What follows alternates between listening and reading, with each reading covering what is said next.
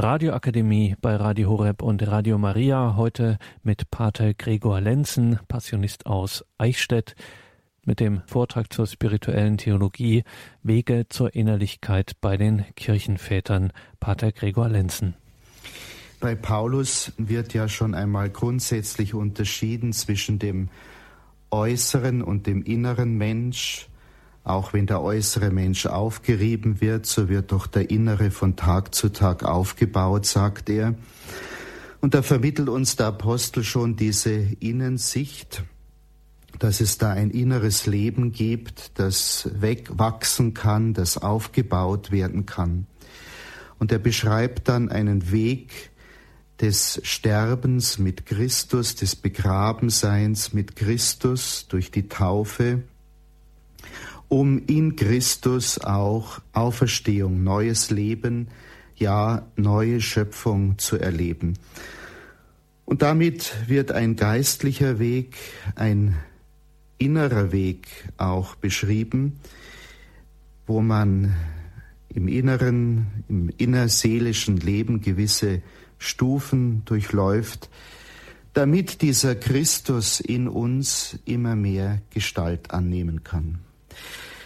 Liebe Hörerinnen und Hörer, bevor ich heute auf die Kirchenväter als Wegweiser zur Innerlichkeit komme, darf ich noch einmal kurz in Erinnerung rufen, was wir näherhin unter Mystik verstehen. Denn der Weg zur Innerlichkeit führt uns letztlich hin zum mystischen Leben. Mystik wird oder mystisches Erkennen wird als eine unmittelbare Wahrnehmung der Gegenwart Gottes in der Seele umschrieben. Und so steht das mystische Erkennen im Gegensatz zum schlussfolgernden Denken unseres menschlichen Verstandes. Wenn wir in den Bereich der Mystik eintreten, dann verlassen wir gleichsam das rein vernunftmäßige Denken und lassen uns vom Geist in eine tiefere Form des Erkennens hineinführen. Die psychologische Begründung für eine solche Erkenntnis besteht in der Eigenart der Menschenseele, die trotz ihrer Leibverbundenheit doch reiner Geist ist. Und als reiner Geist, der eben auch unabhängig und losgelöst vom Leib existieren kann, kann die Geistseele Gott berühren auf eine Weise, wie sie dem Verstand nicht möglich ist. Und die theologische Begründung für eine solche mystische Erfahrung dürfen wir in der vollen Entfaltung des organischen Zusammenhanges von heiligmachender Gnade, theologischen und eingegossenen Tugenden, also Glaube, Hoffnung und Liebe, und den Gaben des Heiligen Geistes sehen. Wenn wir nun auf die Kirchenväter eingehen als Führer zur Innerlichkeit, wollen wir uns diese Grundgegebenheiten in Erinnerung halten, denn auf dieser Ebene bewegen sich dann auch die Gedanken der Kirchenväter. Ja, wer sind die Kirchenväter überhaupt? Was verstehen wir darunter? Es sind die wichtigsten Theologen, des vierten und fünften Jahrhunderts nach Christus. Im vierten Jahrhundert nach Christus beginnt man in der spirituellen Theologie die Darstellung des Aufstiegs zu den höchsten Stufen der Gotteserfahrung und zur letzten Vereinigung mit Gott als mystische Theologie zu bezeichnen. Der geistige Aufstieg des Einzelnen zur Vereinigung mit Gott wird hier in drei Stufen beschrieben, im Weg der Reinigung, der Erleuchtung und der Vereinigung. Hier dürfen wir auch einen Einfluss der Philosophie, der griechischen Philosophie des Platonismus erkennen. Der Kern des Platonismus ist die Ideenlehre und hier spricht man von vier Seinsstufen, dem Bereich der Schatten, der physischen Körper, der mathematischen Körper und schließlich der Ideen. Und damit wird ein Weg beschrieben, ein Aufstieg, der von der Ebene der sinnlichen Vorstellungen hin zum Denken führt und dann weiter zum Wissen. Der Weg zur Welt der Ideen nach der Vorstellung der Platoniker führt über die Philosophie, die den Menschen aus der Höhle seiner sinnlichen Vorstellungen herausführen will und dem Leibe zu sterben gebietet, damit der Geist sich zu Gott erheben kann, zur Erkenntnis Gottes. Die Neuplatoniker, die sich dieser Tradition verpflichtet wissen, haben dann einen Reinigungsweg beschrieben, der zur Verähnlichung mit Gott führen sollte. Verbunden mit der platonischen Ideenlehre ist dann auch der Urbild-Abbildgedanke, das heißt der Vorstellung, dass das Urbild im Abbild anwesend ist. Und das wird dann wichtig sein im Blick auf die Lehre von der Gott-Ebenbildlichkeit des Menschen. Aus der Vielzahl der Kirchenväter habe ich heute zwei für die spirituelle, mystische Theologie besonders herausragende Vertreter ausgewählt, nämlich zum einen Gregor von Nyssa, der von 335 bis 395 gelebt hat, und den noch bekannteren Kirchenvater, den heiligen Augustinus, der von 354 bis 430 gelebt hat. Beide werden als Väter der Mystik bezeichnet. Gregor gehörte zu der bekannten Gruppe der Kappadozier, zu denen auch sein Bruder Basilius der Große gezählt wird und Gregor von Nazianz, ein Freund dieser beiden Brüder. Gregor von Nyssa hat also eine Lehre der christlichen Mystik entwickelt. Und er geht zunächst einmal von der Gott-Ebenbildlichkeit des Menschen dabei aus. Der einzelne Mensch erfährt, dass er nach der Offenbarung von Genesis 1.26 ein Ebenbild Gottes ist.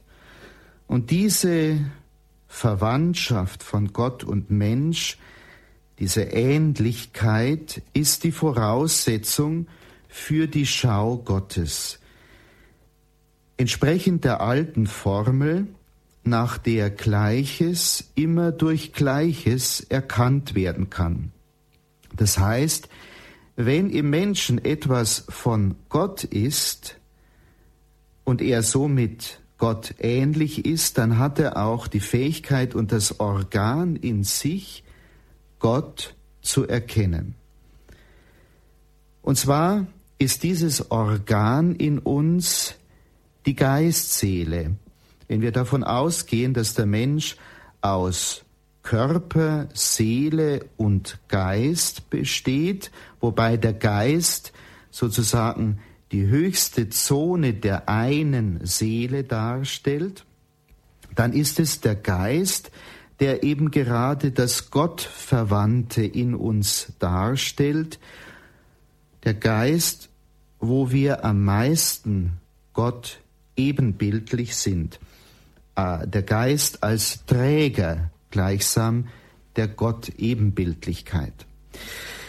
Nun, die Ursünde Adams und Evas, dieser Ungehorsam, dieses Überschreiten der Grenzen des Geschöpfseins hat dazu geführt, dass diese Gott-Ebenbildlichkeit in uns verdunkelt wurde.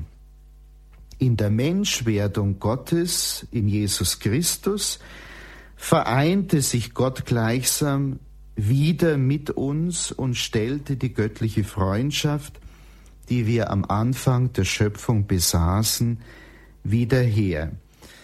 Christus im Leben zu suchen, ihm zu folgen und in seiner Freundschaft zu wachsen, ist damit zugleich der Weg, um wieder die alte Gott-Ebenbildlichkeit in uns zum Strahlen zu bringen.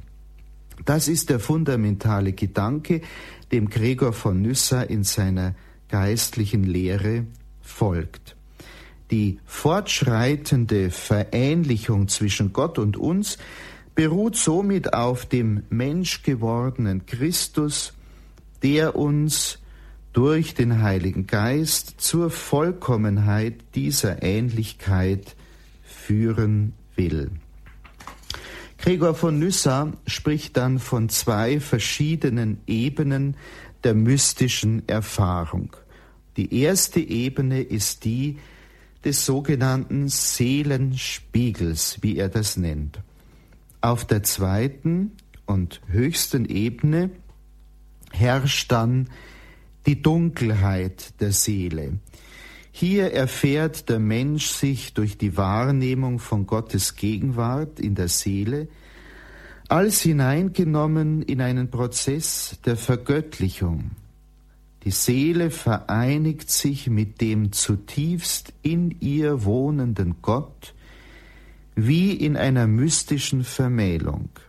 Aber dies geschieht in der Dunkelheit, das heißt erhoben über die Ebene der Sinne und der menschlichen Vernunft. Der mystische Aufstieg bedeutet nach Gregor von Nyssa, dass die Seele zu dem einen hingezogen wird, der sich nicht scheute, in sie hinabzusteigen.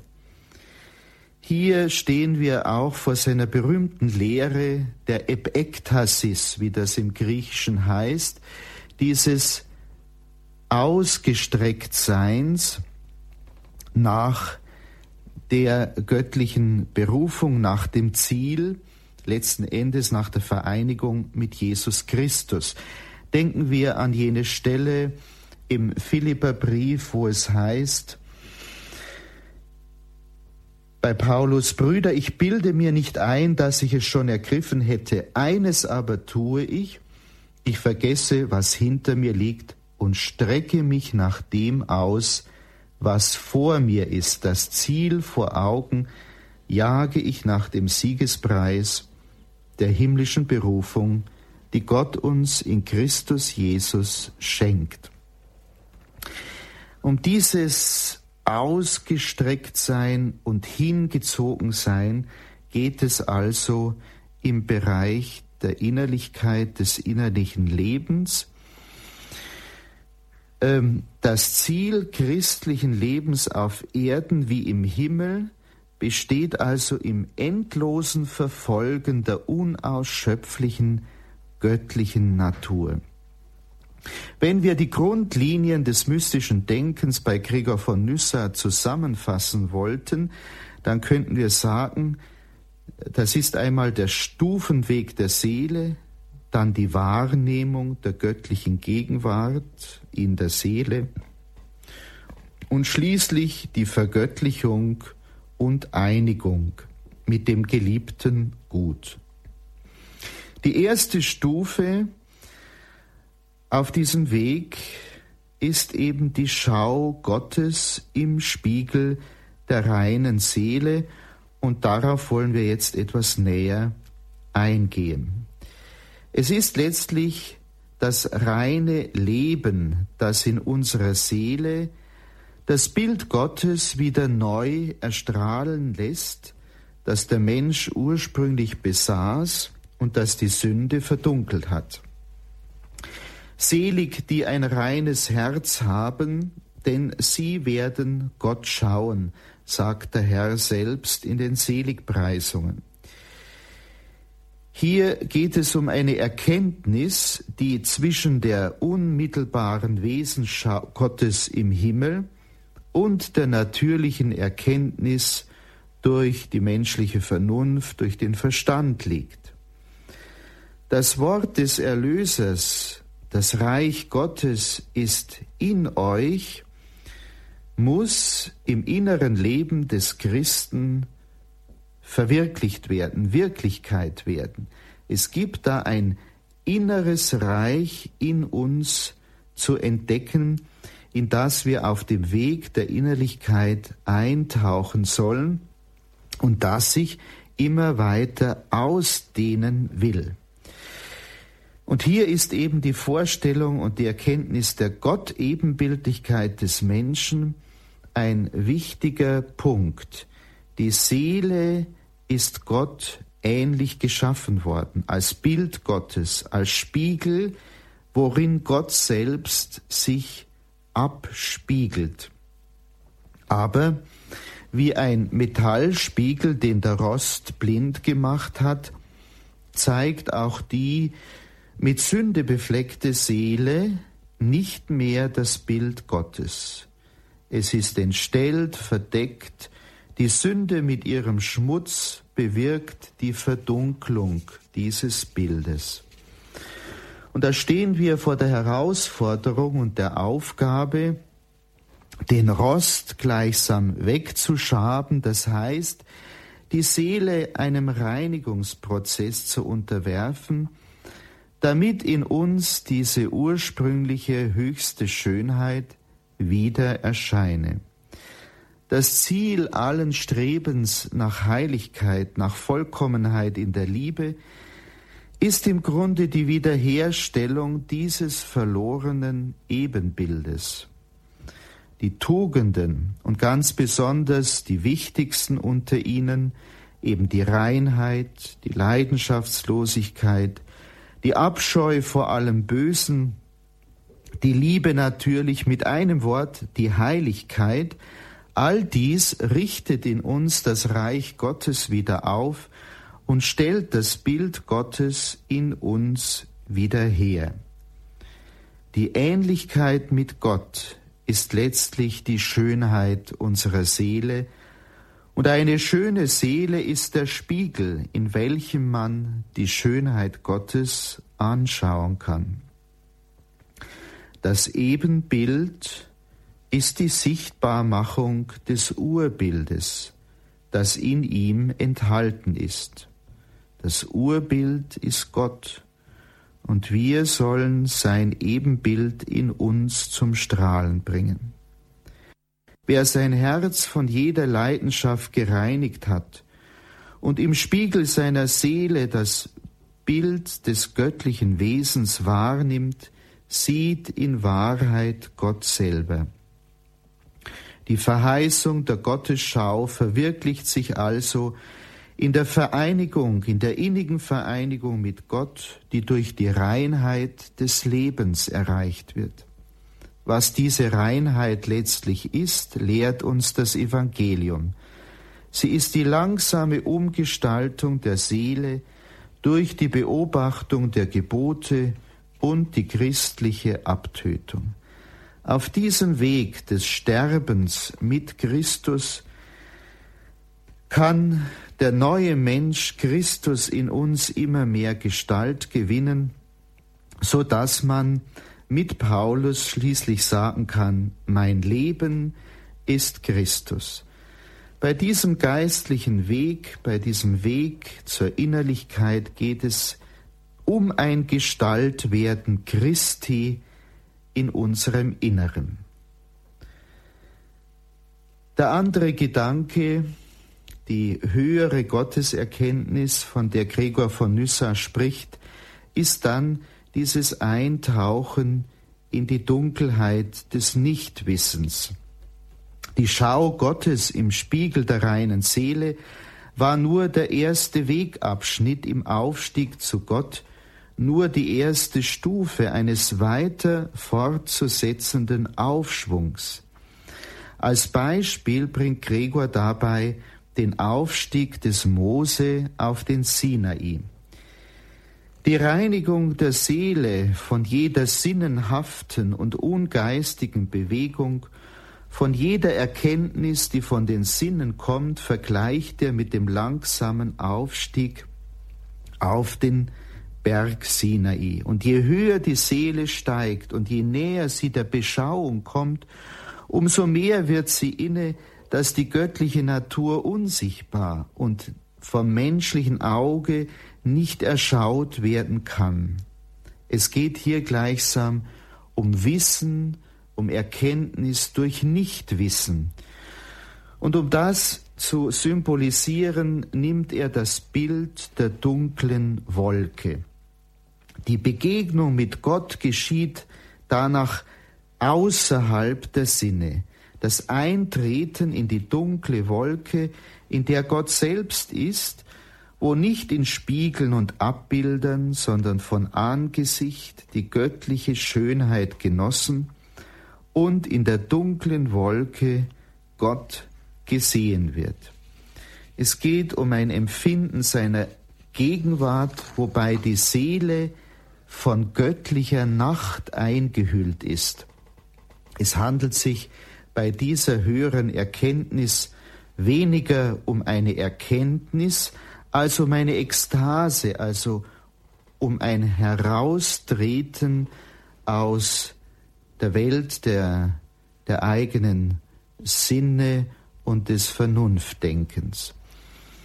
Diese Stufe kann letztlich nur durch die Gnade Gottes, durch die höhere Gnadengabe, die nur Gott verleihen kann, erreicht werden, von der auch wiederum der heilige Apostel Paulus im ersten Korintherbrief im Hohen Lied der Liebe schreibt, Jetzt schauen wir in einen Spiegel und sehen nur rätselhafte Umrisse. Dann aber schauen wir von Angesicht zu Angesicht. Jetzt erkenne ich unvollkommen, dann aber werde ich durch und durch erkennen, so wie ich auch durch und durch erkannt worden bin.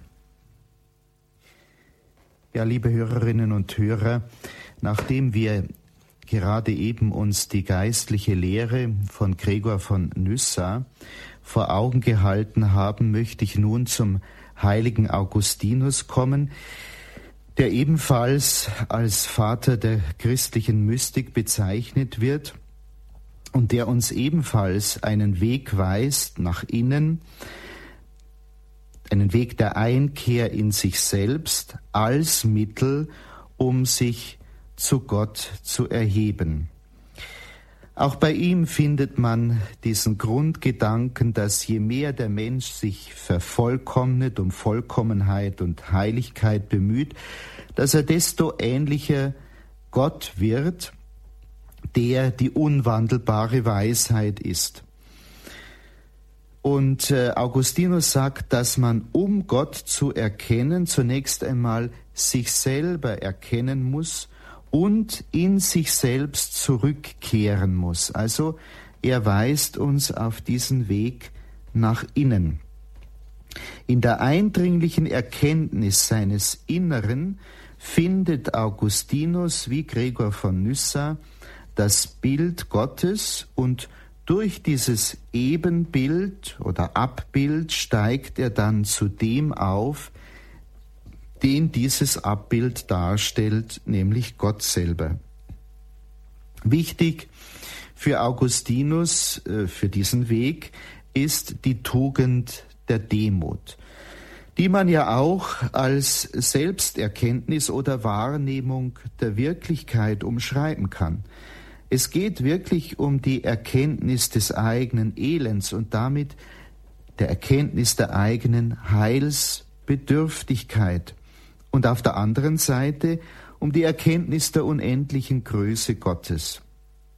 Und so von der Sehnsucht geleitet und angetrieben werde ich mich aus meiner Armut immer mehr zu diesem Reichtum Gottes hinbewegen wollen, in der Haltung der Epektasis, des nach Gott hin ausgespannt Seins, von dem ja schon Paulus spricht, wie wir gesehen haben.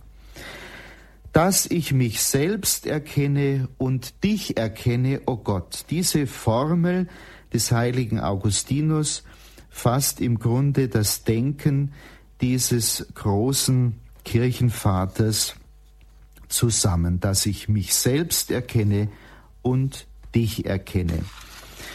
Und um sich selbst zu erkennen, um zu sich selbst und damit zu Gott zu finden, muss man diesen Weg der Innerlichkeit einschlagen. Die ganze christliche Überlieferung sah und verehrte in Augustinus, wie gesagt, den Vater der mystischen Theologie. Bei Augustinus finden wir in seinem Werk De Quantitate Animae sieben verschiedene Seelenzustände beschrieben. Das beginnt auf dem Gebiet der vegetativen Funktionen, geht weiter zum Gebiet der sensitiven Funktionen, dann zum Gebiet der verstandesmäßigen Funktionen und zum Zustand der sittlichen Läuterung. Und die letzten drei Seelenzustände können nur in einem mystischen Sinne verstanden werden. Es geht hier um den Zustand der Einkehr nach innen, um den Zustand der Klärung und Schärfung des inneren Auges und schließlich um den Zustand der Beschauung.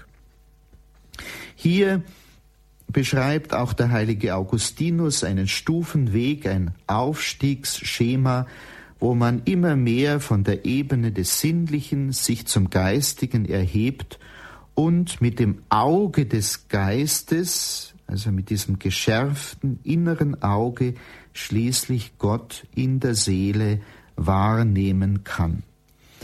Ein Ausspruch aus seinen berühmten Bekenntnissen unterstreicht diese Dimension, wenn er sagt, ich sah mit dem Auge meiner Seele über meinem Geist das unveränderliche Licht.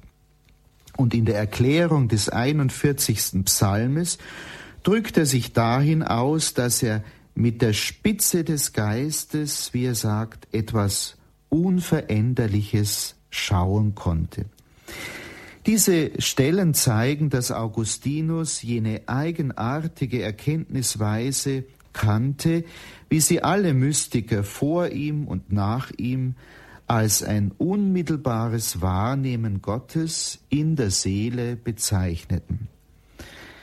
Beim mystischen Schauen geht es also um eine neue Form des Erkennens, die zwischen dem Schlussfolgern des gewöhnlichen Erkennens und dem Schauen der Visio Beata in der Ewigkeit anzusiedeln ist.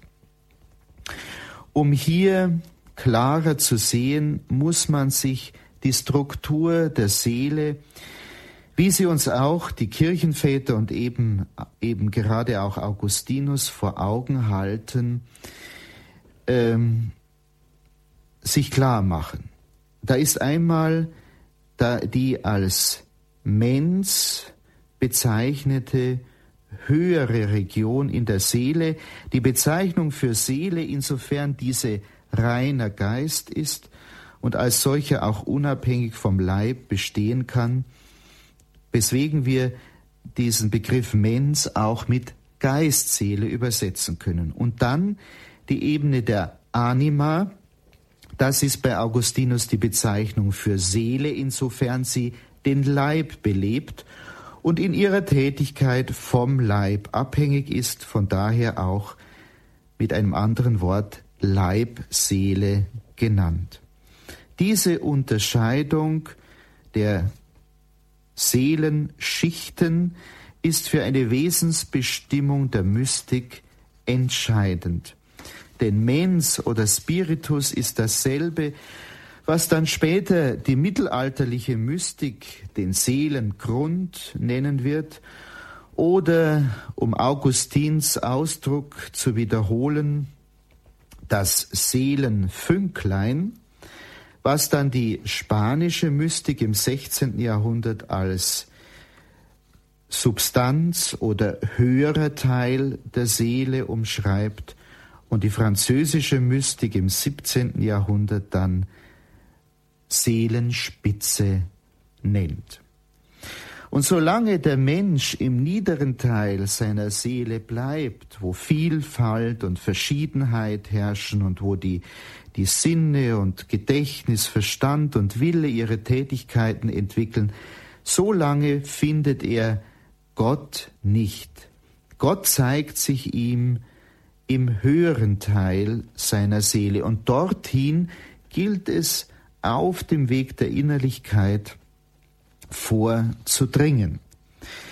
Mit Augustinus wollen alle Mystiker damit zum Ausdruck bringen, dass das mystische Erleben im rein geistigen der Seele sich abspielt, dass körperliches, insbesondere die Fantasie, daran unmittelbar nicht mehr beteiligt ist. Und von daher geht es auch bei der mystischen Erkenntnis um eine Erkenntnis, die nur einen kurzen Augenblick dauern kann. Das unterstreicht Augustinus in seinem berühmten Buch der Bekenntnisse im neunten Buch Kapitel 10, wo von einem Gespräch berichtet wird, das Augustinus mit seiner Mutter Monika führte und wo die beiden ihre Gedanken mehr und mehr nach innen lenkten und so in den Seelengrund gelangten. Ich darf Ihnen kurz diese Zeilen vorlesen. Es heißt dort, Schon nahte der Tag, da sie, Monika, aus diesem Leben scheiden sollte. Du kanntest ihn, wir nicht. Da traf es sich, wie ich glaube, durch deine geheime Fügung, dass wir beide allein, ich und sie, an ein Fenster gelehnt standen, das in den Garten innerhalb des Hauses ging, das uns beherbergte, dort in Tiber Ostia, wo wir dem Trubel entrückt nach der Mühsal der langen Reise Kräfte sammelten für die Seefahrt. Im Fortgang des Gespräches ergab sich uns, dass mit der Wonne des ewigen Lebens kein Entzücken unserer fleischlichen Sinne, wie groß es sei, wie köstlich es im irdischen Lichte gleiße, sich vergleichen, ja daneben auch nur nennen lasse. Da erhoben wir uns mit heißerer Inbrunst nach dem wesenhaften Sein und durchwanderten stufenweise die ganze Körperwelt, auch den Himmel, von dem herab Sonne, Mond und Sterne leuchten über die Erde. Und höher stiegen wir auf im Betrachten, Bereden, Bewundern deiner Werke, und wir gelangten zu unserer Geisteswelt, und wir schritten hinaus über sie, um die Gefilde unerschöpflicher Fülle zu erreichen, auf denen du Israel auf ewig weidest mit der Speise der Wahrheit. Und dort ist das Leben, die Weisheit, die Weisheit, durch die alles Geschöpfliche entsteht, was je gewesen ist und was je sein wird. Und sie selbst ist ohne Werden. Sie ist, wie sie gewesen ist, und also wird sie stets fort sein. Vielmehr es gibt in ihr kein Gewesensein noch ein Künftigsein, sondern das Sein allein, weil sie ewig ist. Denn Gewesensein und Künftigsein ist nicht ewig. Und während wir so reden von dieser ewigen Weisheit voll Sehnsucht nach ihr, da streiften wir sie leise in einem vollen Schlag des Herzens. Da seufzten wir auf, und ließen dort festgebunden die Erstlinge des Geistes. Soweit der heilige Augustinus, wo er ausgehend von diesem Gespräch mit seiner Mutter beschreibt, dass es um eine außergewöhnliche Erkenntnisweise geht, die sich nur ganz kurz betätigt, nur wie im Vorbeifliegen, wie in einem vollen Schlag des Herzens, wie er das nennt. Gerade in der Ekstase offenbart sich am meisten typisch, was die Besonderheit des mystischen Erkennens ausmacht, nämlich die Ausschaltung der körperlichen und sinnlichen Hilfen beim Erkenntnisvorgang. Hier findet eine Scheidung von Leib und Seele statt. Und Augustinus war dieser Zustand der Ekstase wohl bekannt, genauso wie Paulus. Der menschliche Geist betätigt sich hier, als wäre er in Wirklichkeit schon vom Leibe getrennt. Darin liegt eben das Wesenhafte des mystischen Erkennens. Augustinus hatte selber mystische Erlebnisse von einem Umfang und einer Tiefe, wie sie später kaum mehr erreicht wurden.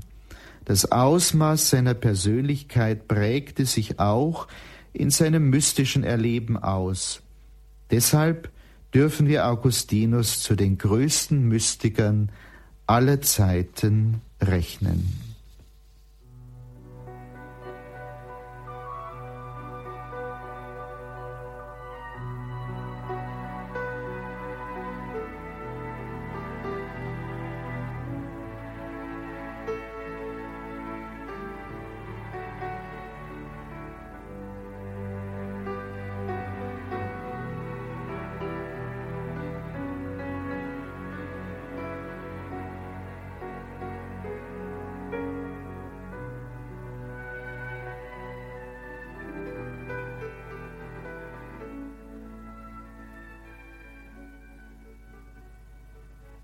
Das war die Radioakademie bei Radio Horeb und Radio Maria. Im Katechistenkurs für die Evangelisation im Haus St. Ulrich in Hochaltingen ging es heute weiter mit Pater Gregor Lenzen. Er sprach in der Einheit Spirituelle Theologie über Wege zur Innerlichkeit bei den Kirchenvätern. Von diesem Vortrag gibt es eine CD beim Radio Horeb CD-Dienst beziehungsweise auf horeb.org, dem Webauftritt von Radio Horeb, gibt es das Ganze dann auch online abrufbar im Podcast- und Downloadbereich horeb.org, horeb.org.